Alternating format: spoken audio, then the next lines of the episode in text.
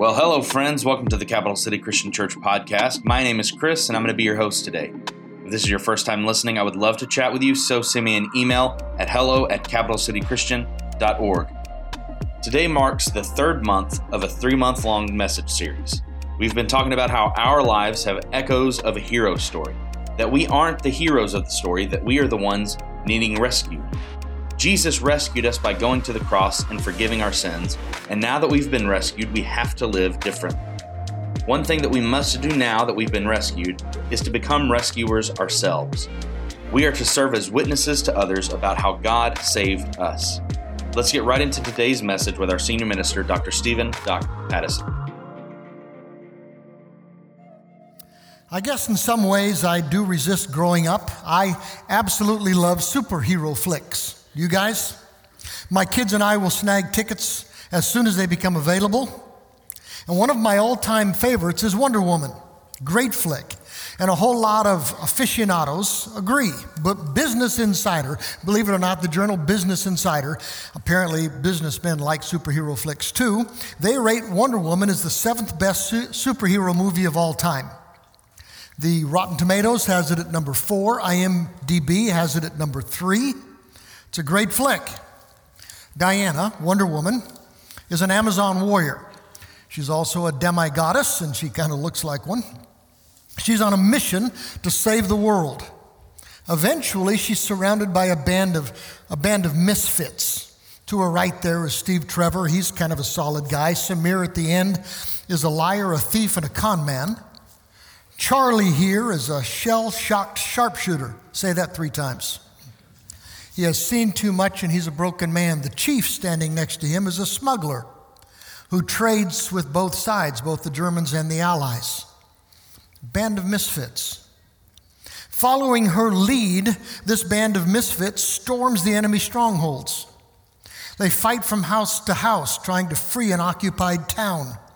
They go way behind enemy lines to try to turn the tide of the war. Despite their fears and their inadequacies, they do the stuff of heroes. You know why? Because they follow a hero. And if you follow a hero, you tend to do heroic things. And it struck me how much their story is our story. That's our picture. Of course, that's a movie, a myth, a fairy tale, a fantasy. Ours is real. But if you look around this room, what you're going to see is a bunch of misfits, following not a demigoddess, but the Son of God. Following his lead, we draw on his strength, we draw on his courage, we storm the enemy strongholds. We go house to house trying to rescue those who need it. We go way behind the enemy lines to rescue anyone we can. Despite our fears and our inadequacies, we do the stuff of heroes. Because when you follow a hero, you tend to do heroic things. Now, do you think I'm exaggerating? Hmm. Well, here's what Jesus told us right before he left earth physically. This is what Jesus said. He says, You're going to receive power. You're going to receive power you're going to receive power, and you are going to receive power, and you're going to receive power, and you're going to receive power when the Holy Spirit comes on you, which He has done if you're a Jesus follower. And you're going to be my witnesses. And you're going to tell people about me everywhere Jerusalem, Judea, Samaria, to the ends of the earth. Do you have any idea how incredibly important that mission is? Now, this is going to sound weird, maybe even mean spirited. I don't mean it so.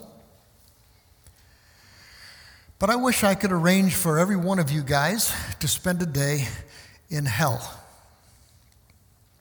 Maybe just a day at Hell's Gate would be enough. Just so that you could watch the faces of those who are entering. You'll see faces of those that you don't know, and you'll see faces of those you do know. You'll see faces of those you don't like, You'll see faces of those you do like, because some of them are going to be headed there too. You'll see neighbors, colleagues, friends. You may even see family members. Just to remember what's at stake in all of this. There's a tiny little book at the end of our New Testament written by a guy named Jude. He, he, calls himself a servant of Jesus and a brother of James. Now, best we can tell, both James and Jude were Jesus' human brothers, but neither one of them would call themselves his brothers. They would call themselves his servants, which is really cool. Jude wrote some extremely powerful words. He says, You must, you have to show mercy to those whose faith in Jesus is wavering. And you must, you have to rescue others. You've got to rescue them by snatching them from the flames of judgment. Your job is to snatch them from the fires of hell, he says. It's huge. Your job is to storm the enemy lines. Your job is to fight from house to house if you have to. Your job is to do anything short of sin to rescue them from the flames of judgment. And I'm telling you guys, as a Jesus follower, there is nothing, nothing, nothing more important that God has called you to do. Why would we do that? Why would we care? Let me start here. Is there anyone that you would die for? Face, name come to mind? Is there anybody that you would die for? Is there anyone that you love so selflessly that you'd take a bullet for him? I hope so. That's what heroes do. And if you're not sure that there is anybody that you'd die for, how sad is that? Because if you're only living for yourself, you're living for too little and you're never going to be satisfied. Now, let me ratchet the question way up, way, way harder. Is there anybody that you would go to hell for? Anybody that you'd go to hell for? I know it's an impossibly difficult question, but I also know of two who would answer yes. One of those was Jesus. Max Lucado put it like this it's an amazing line, it's an amazing truth. Lucado said, Jesus would rather go to hell for you than go to heaven without you. Is there anyone, husband or a wife, a kid, parent, friend, anybody that you would go to hell for? Is there anybody that you would spend eternity separated from God for if that would help them connect to God for an eternity? So here it is. Here's one of the most provocative, profound statements in all of the Bible. It's got to be one of the top five passages in the Bible that grip my mind and my heart. Apostle Paul. This is the same Paul who used to hate Jesus. He used to hate Jesus' followers. And here's what he says He says, With Christ as my witness, I speak with utter truthfulness. My conscience and my Holy Spirit are confirming it. In other words, he's saying something like this I swear to you guys, I'm going to tell you the truth. I swear it's the truth. Cross my heart, hope to die, stick a needle in my eye. This is the absolute truth. Now, if I had to open up something like that, if a conversation with words like this, you know that what I'm about to say next is going to be a whopper, right? Here's what he says. He says, My heart is filled with bitter sorrow and unending grief, unending grief, not for myself or my Jesus followers who are suffering so much persecution, but for my people, my Jewish brothers and sisters who hate me who absolutely hate me. In fact, he says, and here it is I would be willing to be forever cursed, forever cursed by God. I would be willing to be cut off from Christ forever if that would save him. These Jewish brothers and sisters of mine who hate me. Do you believe him? You think he's telling you the truth? It's incredibly for my heart and my mind to get around a love that big, that selfless, that fierce.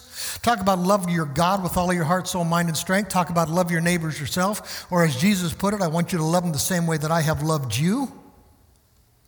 Have you ever felt an inkling of a love that big for anybody?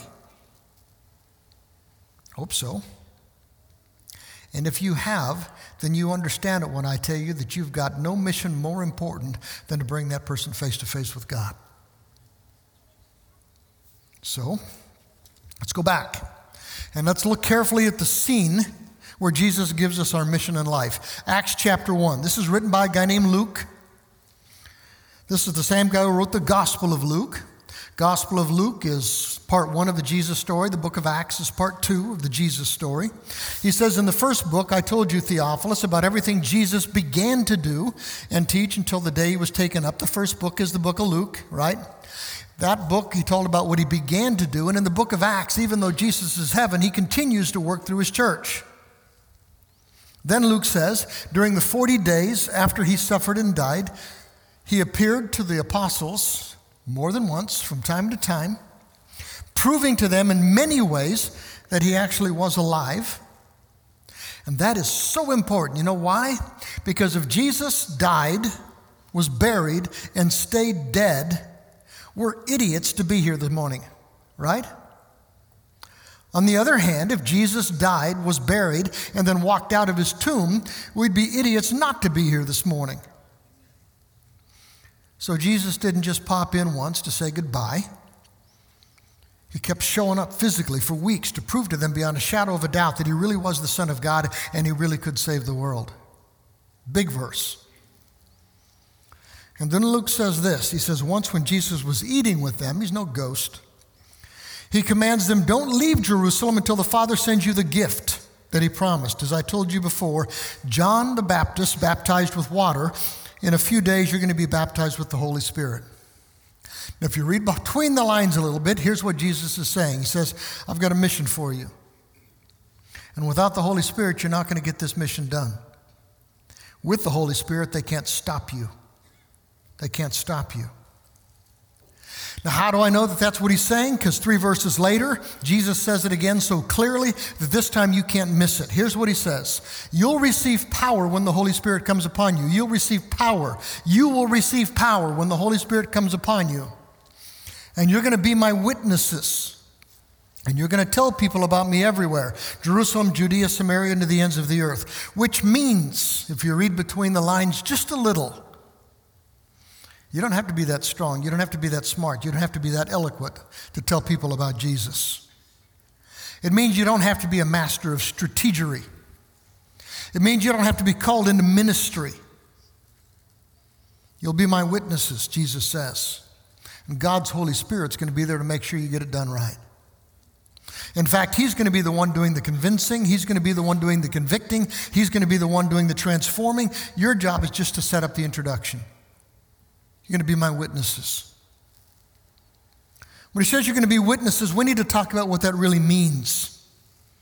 In fact, maybe we ought to think about what Jesus doesn't say.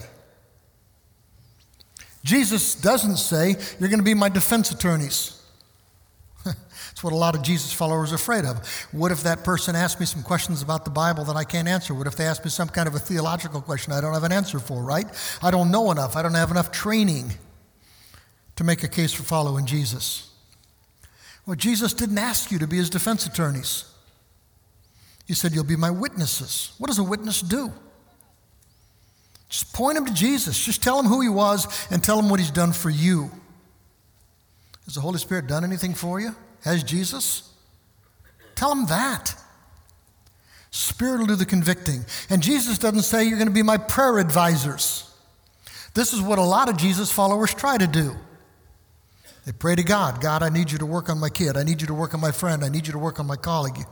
I need you to send someone to, to try to reach my grandson or my granddaughter. God, I need you to soften her heart so someone can get through to her. God, I need you to rattle his cage so he's going to finally turn towards you. As if,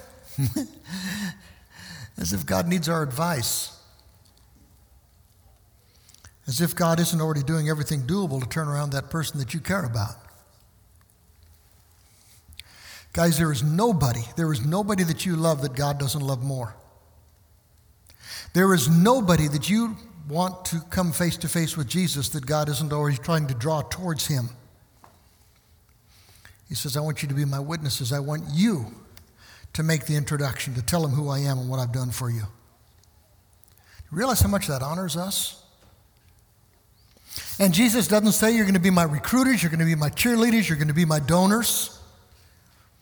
Now, don't get me wrong, Jesus wants us to do whatever we can to challenge other Jesus followers to step up. That's what I'm trying to do here this morning. He wants us to recruit other witnesses. And he wants us to get excited about, to cheerlead, to encourage those who are stepping up as witnesses. And he wants us to support them financially. In fact, next week in the budget that you guys are going to be voting on, there's going to be a line item for Cameron Thompson, one of our kids who wants to devote his life to being a witness for Jesus. and that is so cool, and we're going to get to support him. But recruiting others, cheerleading others, donating to others who are getting it done doesn't change the fact that God wants you to be his witnesses. You shall be my witnesses. I want an army of witnesses, he says, who are storming the enemy strongholds, who are going to courageously fight house to house to rescue those who are dying, who are willing to do anything short of sin to snatch them from the fire. You shall be my witnesses. To put simply, I think a witness does two things a witness to Jesus. He wants us to tell him who he is, and he wants us to tell him what he's done for us. Tell him who he is, the Son of God, and what he's done for us. Holy Spirit's going to do the convicting, the convincing, the transforming. It's not hard, guys. I'm a mess. You're a mess. You know that. For some crazy reason, God loves us messes. It's hard to believe because sometimes we don't love us messes. God sent his own son to take the punishment that we deserve. Three days later, God raised Jesus from the dead. He really did. And if you follow Jesus, He's going to show you a better life in this world and He's going to lead you to an eternal life in the next. Do you believe that? I do. And if you can't say it well, the Holy Spirit's there to help you fix what you say. He's good at that. Tell Him what He means to you. Tell Him the story of your rescue. Tell Him the value of a rescued life. Have you ever been amazed by grace? Have you ever pondered what Jesus has done for you? Tell Him that. They might push back on the story of Jesus. The Holy Spirit's going to handle that pushback. They can't push back on your story. What does following Jesus mean to you? Because he can make that kind of a difference in their life too. Guys, you don't have to be trained to be a witness. You just have to tell them what you saw. You'll be my witnesses. I'm a grandparent now. I'm a good grandparent. You know, I've never read a manual on how to talk about my grandkids. I'm just good at it, right? Never seen a manual that a sports fan has to read in order to talk about Kentucky basketball. It's obvious when you listen to them, right? We just have to be witnesses. Just tell him who he is, tell him what he's done for you. Now, here's where I might get into a little trouble, maybe even with God, because there are some people that I wince when they try to witness. There are some Jesus followers I'd rather not be his witnesses. Unfortunately, we are anyway. There are some Jesus followers who go out there as hostile witnesses. There are some Jesus followers who make people lean away from God whenever we start talking. How many of you guys ever wince when you see Westboro Baptist in the news?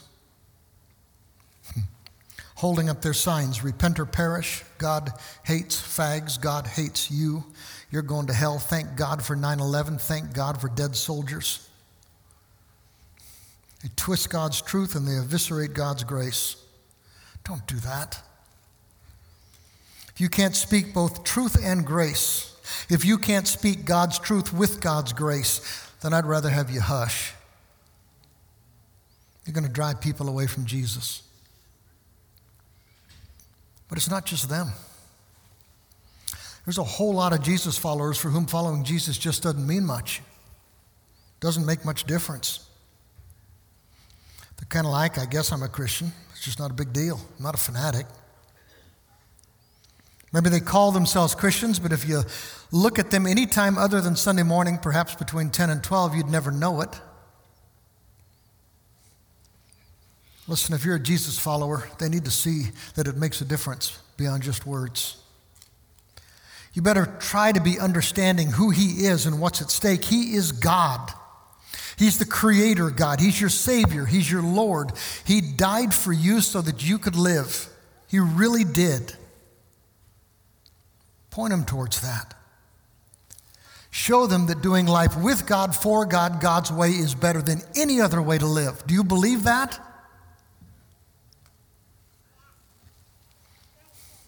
And when you do, when you step up as a witness, it is so cool.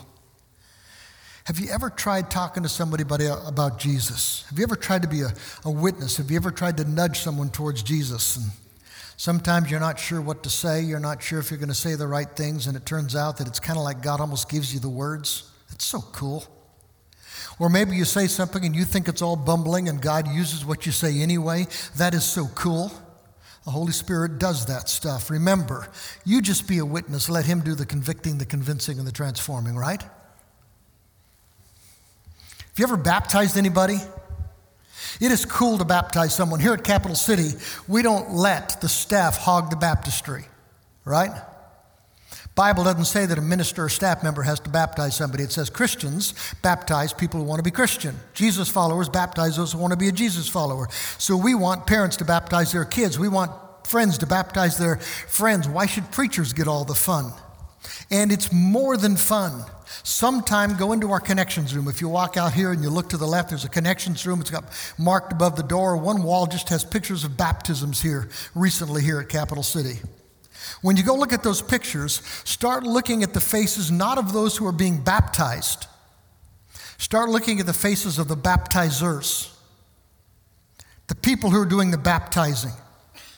And you'll see it on their faces. It's a rush, it's a thrill, it's a sacred thrill. Have you ever watched a kid as they started to get it? Started to understand who God is and what He means? Have you ever watched a friend as the light bulbs started going off, or maybe even an enemy as the power of God started to transform them into something other than an enemy? God lets us be part of that. How cool is that? You shall be my witnesses. You guys, he says, you guys will be his witnesses.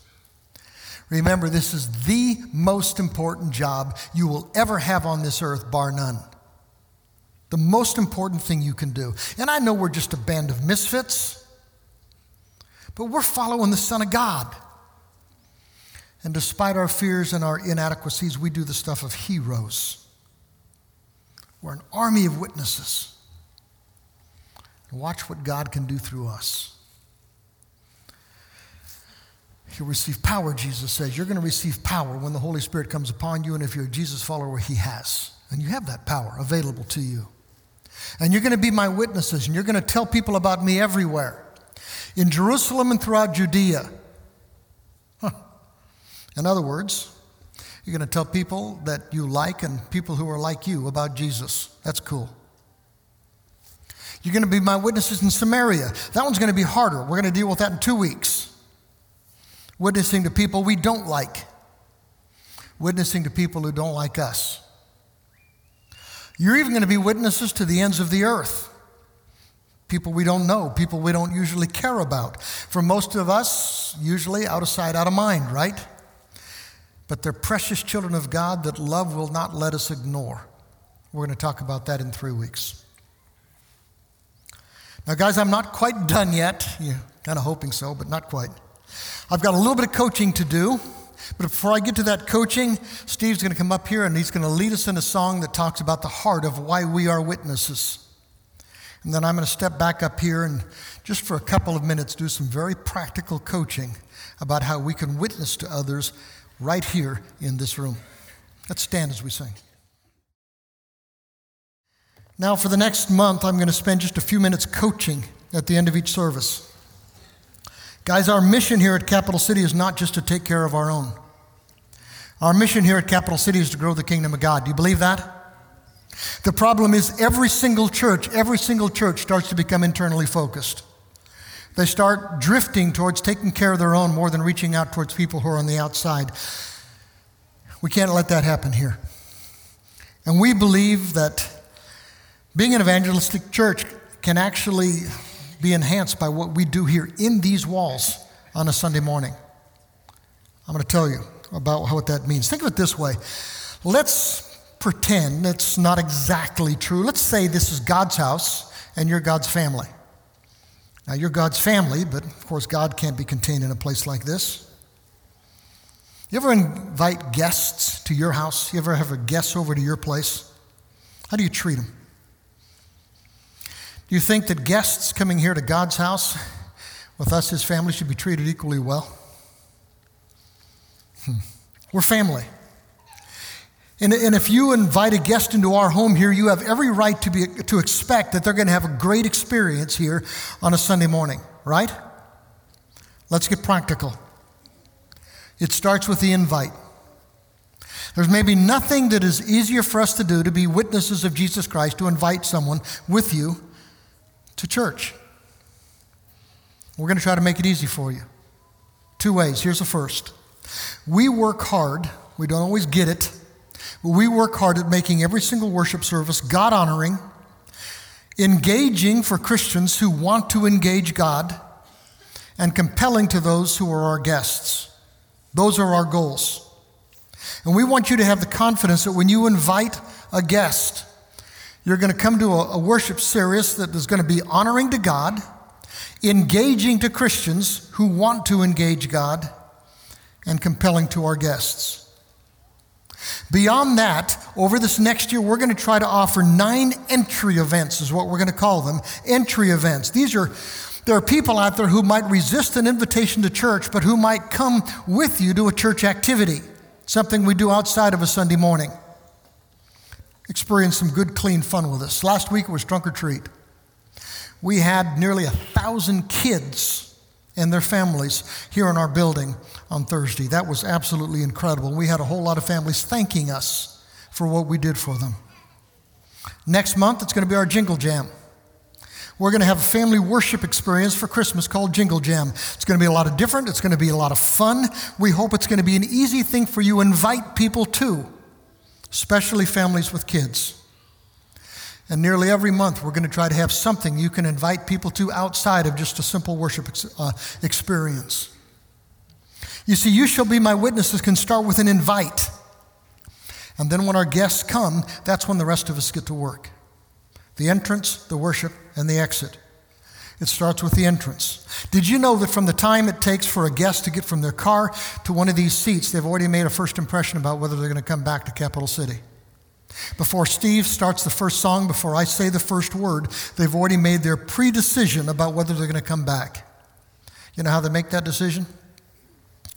One guy made a scale. He actually studied the friendliness of different churches and he devised a scale, and this was the scale. A smile of welcome is 10 points, a word of greeting is 10 points, exchanging names is 100 points, invitation to return is 200 points, an introduction to another member is 1,000 points, and accept at Capital City, an invitation to meet the pastor is 2,000 points. Here at Capital City, I understand the pastor's grumpy, so you may not want to take your guests to meet them.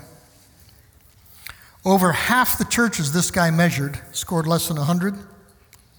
About a quarter of them scored less than 20 points. We need to knock this one out of the park, guys. A smile of greeting, a greeting, an exchange of names, an invitation to return, introducing them to a friend.